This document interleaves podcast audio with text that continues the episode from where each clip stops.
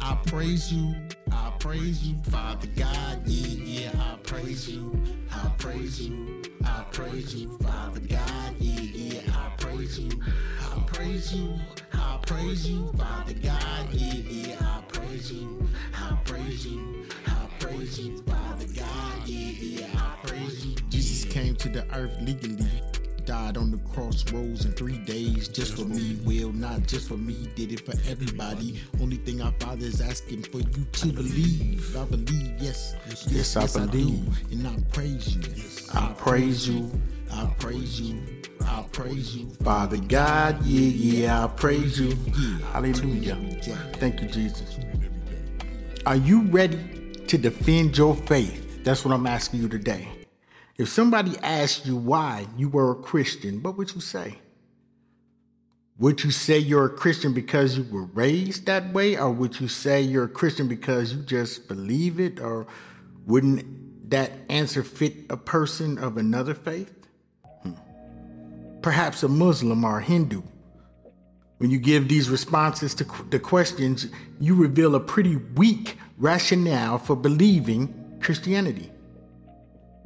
Do you have a good defense for why you believe what you do? There's a better answer to the question of why you are a Christian. You are a Christian because Christianity is true. Hmm. How can you defend that statement? That's the purpose of this podcast. So, welcome to the world of apologetics. Apologetics is, by definition, a defense of your actions of beliefs. It is an explanation of why you believe what you believe.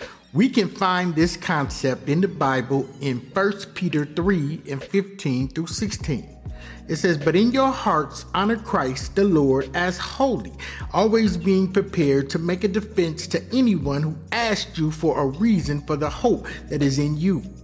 Yet do it with gentleness and respect, having a good conscience, so that when you are slandered, those who revile your good behavior in Christ may be put to shame. We are always to be ready to gently and respectfully share the reason for the hope we have. Why we believe in Jesus as the Savior who rescued us from our sinful condition and will grant us eternal life in heaven one day. Apologetics is defending the faith. And as we defend our faith, explaining why we believe in Jesus as Savior, what we say is very vital and important. The content of our apologetics must be solid. We must know the facts and be armed with knowledge. However, that's just one part of the defense of our faith. The other part of the defense is how we say it, the delivery of those facts and knowledge. Peter instructs us to, gent- to use gentleness and respect in explaining our hope that we have in Christ. Paul, by the inspiration of the Spirit, says a similar thing in 2 Timothy 2 and 24 through 26. It says, And the Lord's servant must not be quarrelsome, but kind to everyone, able to teach, patiently enduring evil, correcting his opponents with gentleness. God may perhaps grant them repentance, leading to a knowledge of the truth and they may come to their senses and escape from the snare of the devil after being captured by him to do his will. People need to hear the truth, and how you share that will make a big difference. Being a know it all or acting in a condescending manner is not appropriate. Never will that be appropriate when you're sharing your faith with others, okay? Um, being kind and instructing others is what God calls us to do. So if you want to know what God calls us to do, He calls us to be kind, gentle, while being instructive. What we say, content, and how we say it, delivery, is very, very important. Paul brings up another important aspect of apologetics is remember that God saves people, not you.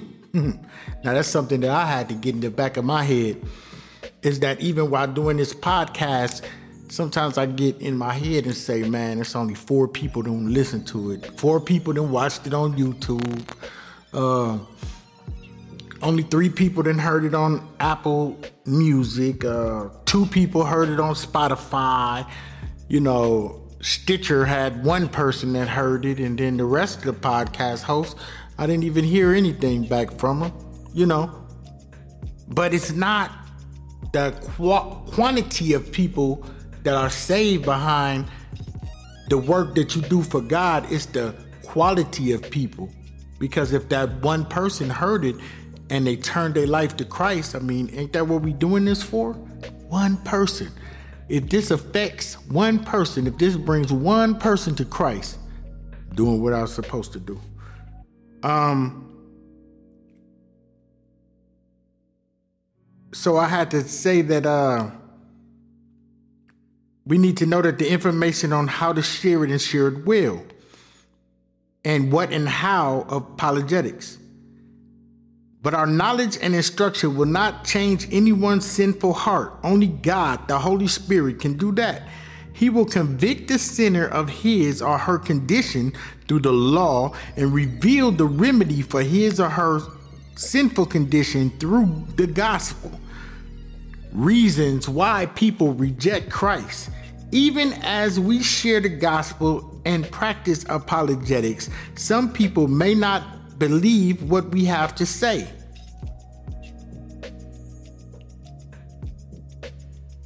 In the book, The New Evidence That Demands a Verdict by Josh McDowell, he explains some will not believe since they are in a snare of the devil after being captured by him to do his will. 2 Timothy 2 and 26. Spiritual warfare is a real thing.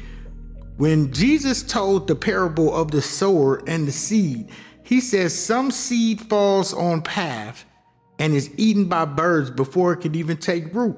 Jesus explains what he meant in Luke 8 and 11 through 12. It says, Now the parable is this the seed is the word of God. The ones along the path are those who have heard. Then the devil comes and takes away the word from their hearts, so that they may not even believe and be saved. So you can defend the faith handling both areas of content and delivery well, but some won't believe because they are under a satanic attack. Some won't believe due to spiritual warfare. Another reason, some may not be converted to Christianity after you explain why you believe what you do is that people stubbornly refuse to admit that they are wrong. Jesus faced a similar attitude in John 5 and 39. You search the scriptures because you think in them you have eternal life, and it is they that bear witness about me. Yet you refuse to come to me that you may have life. The religious leaders of Jesus' day would not come to Jesus even though he fulfilled the Old Testament prophecies. In light of this prideful rejection of the truth, we can see why we are called to practice apologetics with gentleness and respect. It will be easy to get mad at people, but that will not help your witness. Some won't believe due to their prideful refusal to admit that they're just wrong. A third reason some people reject faith is that becoming a Christian means living a lifestyle of getting rid of sin. Jesus explained this in 320 when he said, For everyone who does wicked things hates the light and does not come to the light, lest his works should be exposed. You can say the right thing in the right way when defending the faith, but some will choose to stay in their sin rather than receive the Savior. They may feel that they're not that bad or that they will convert later. Some won't believe due to their unwillingness to change the, their lifestyle. Knowing the three reasons why some reject the Christian message help us diagnose why people aren't converted. We must realize that even if others reject the faith, we did not waste our time because God's word is effective. He said his word would not come back to him void.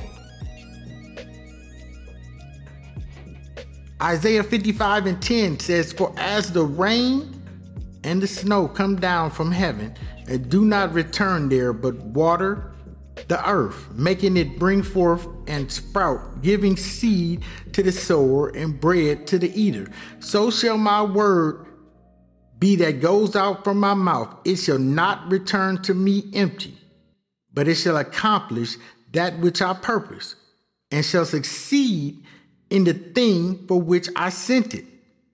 Furthermore, later, someone else may add to what we shared, and ultimately the Holy Spirit changes people.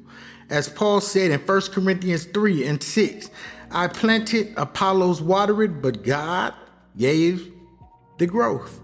So neither he who plants or he who waters is anything, but only God who gives the growth.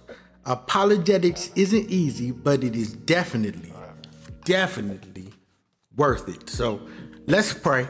Father God, thank you for allowing us to go out with your message and teach and preach and share the word of God to everybody that we come in contact with.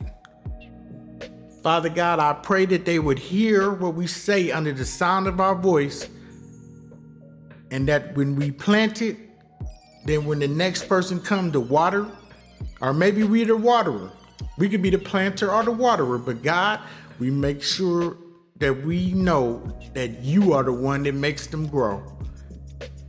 And we've done our job if we planted the seed and if we watered the seed, we've done our job and we give it over to you, God. In Jesus' name we pray.